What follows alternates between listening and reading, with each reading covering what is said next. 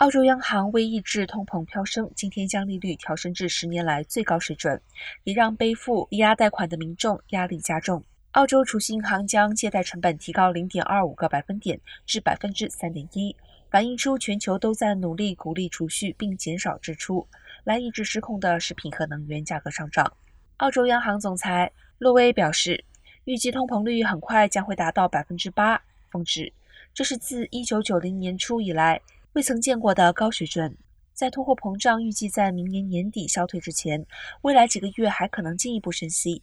澳洲明年将会面临债务危机，届时有超过二十五亿澳元的临时固定利率房贷将会转为浮动利率，这让借贷人面临大幅提高的还款额，到时候他们可能难以还款。